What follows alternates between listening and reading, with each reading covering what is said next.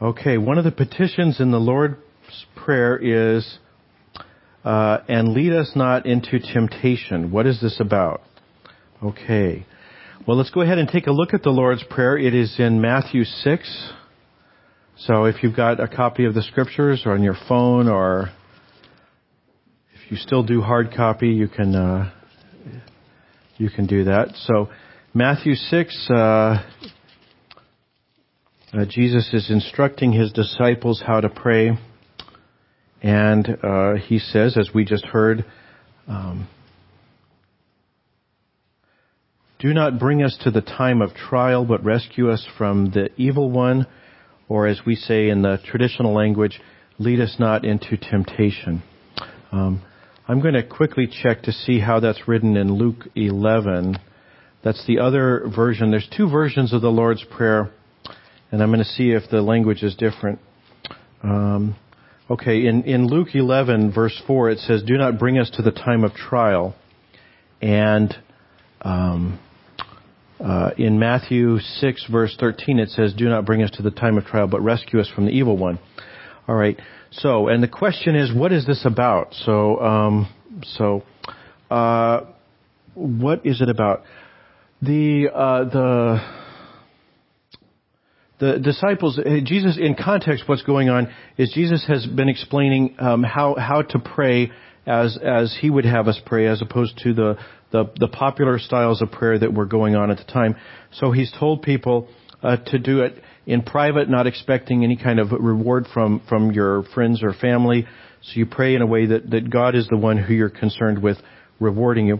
And he says, don't pile up a heap of uh, prayers the way the Gentiles do he says, uh, Your Father knows what you need before you ask Him. And then he says specifically, pray in this way, and then gives the Lord's Prayer.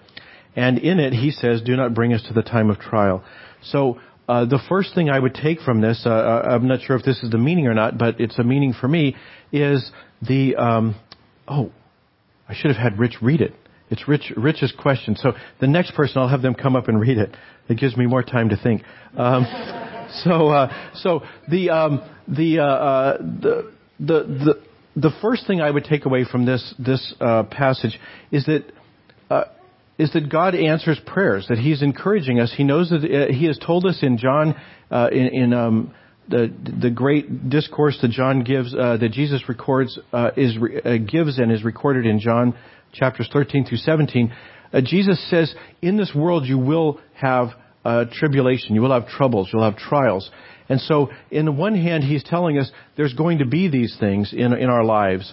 But he also tells us here we can pray to be delivered from them. So, uh, he, he says that, that we may take courage in that, in that other passage. He says, take courage because I've overcome the world. So the first thing is he's, he's giving us permission. He's not saying, um, suck it up, uh, shake it off, um, live with it.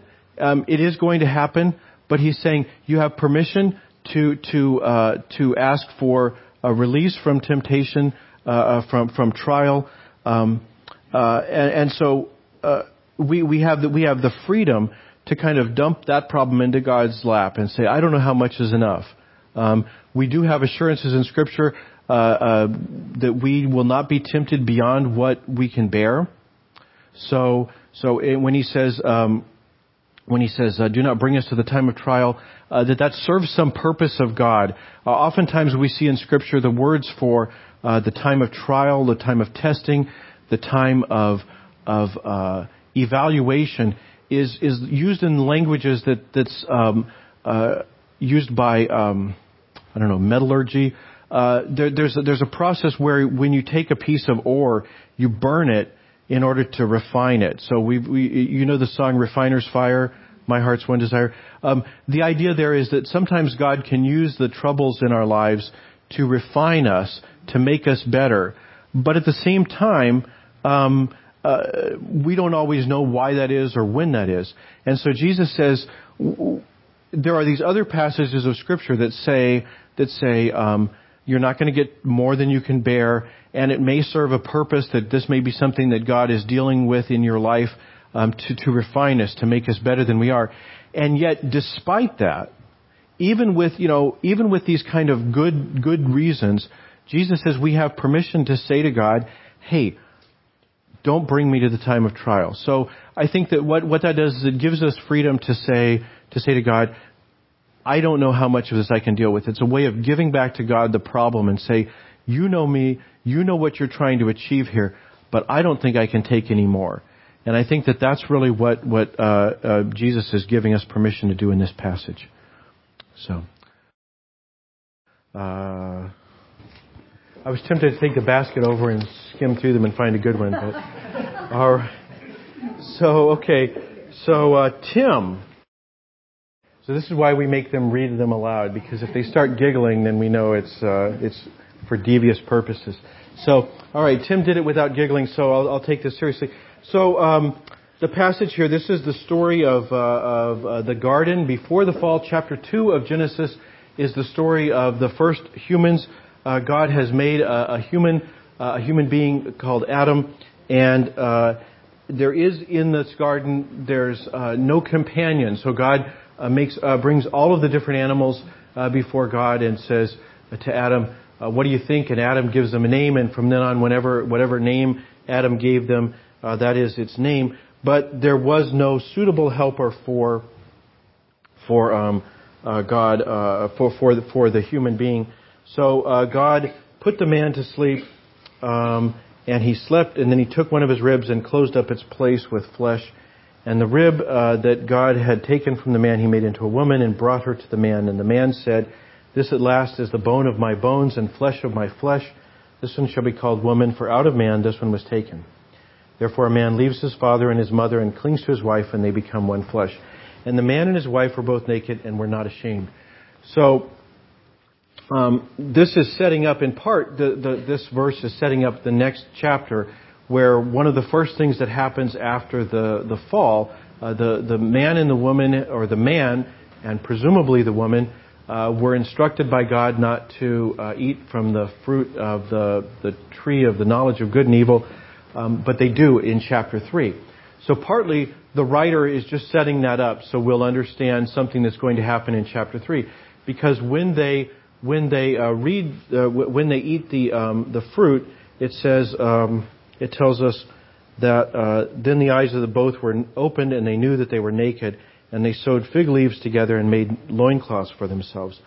So uh, there is this idea that, that as part of this fallenness of, of, of, the human condition that occurs in chapter 3 when, when the, the man and the woman disobey God, there is a spoiling of this perfect idyllic situation where they used to be naked and unashamed and now they are ashamed, so they make clothes out of fig leaves and then later on God gives them clothes out of, out of uh, animal skins. So, so it's partly setting that up, but I think it's also telling us something about the nature of, of the, the union that God, God's will for people, uh, God's desire is that people can be intimate. The word intimate means um, unafraid, though the word uh, timeo is, is the word that has to do with fra- uh, fear. And so to be intimate is to be unafraid. So um, I think, I think uh, we, we have known people who have uh, better marriages and people who have worse marriages. And one of the things that we see often in people who have better marriages is that there is um, uh, a shared understanding, a shared, a shared. Um, uh, there aren't there aren't little uh, carved out areas. There aren't compartments that are none of you know. Uh, I'm not talking about like a man cave, but maybe maybe a man cave is part of it. Um, but but the idea is that there's a piece of my life that's not your your business. Um, and and we have to ask ourselves what's behind that. What is what is what is the um, what is the, uh, the, the the forces, the psychology behind the idea that there's a part of my my life that is none of your business, uh, even if you are my my lifetime partner, you're you're the person uh, that I have united myself to, or that God has united to me. Um, wh- what is what is behind that? Why why is that? And the answer from Scripture is. Um, not because God thought that that was a good way for unions to be. That that God's desire is that we can find people that we can be utterly open and ourselves before. Um, essentially, the only, you know, it, if let, us suppose you're a suppose you're a paroled criminal, okay? Uh, 20 years ago, you did something very terrible. You served your time. You paid your debt to society, and you've somehow managed to deal with the guilt, but you're, uh, you move to a new state, you move to Alaska, make a new life, and your spouse doesn't know that part about you. Then in your head, um, part of part of that that psychology of of this little place that's only mine, and I'm not going to share that. Part of that is they wouldn't love me if they knew. And so the idea here is that because, because they are innocent, because they haven't done anything wrong, they can be fully known to the other person. They can be accepted in totality, not just partially. And the other person can love them completely. Uh, you, you can only feel as loved as you are known. As long as there's parts of you that are secret, you don't know. Uh, there's actually a piece of us that is always saying to ourselves, yeah, but they wouldn't love me if they knew about this part here. So I think what the scriptures are really telling us is that, is that it is God's intention for the union between a man and a, a, a, a man and a woman to be uh, completely without those kind of, of um, barriers to intimacy, uh, completely without any fear that they wouldn't love me if only they knew about that one piece of me. So it's this idea of total openness. I keep looking at the wrong person. I'm still looking at Rich, even though I know who gave me this question. So, so, um, so I think that that's what's at work here. Partly to set up where where things go from here, but also partly to show God's desire for a loving relationship is to be completely to completely um, um, uh, total and thus uh, uh, to, to provide confidence about the totality of the love. So, all right.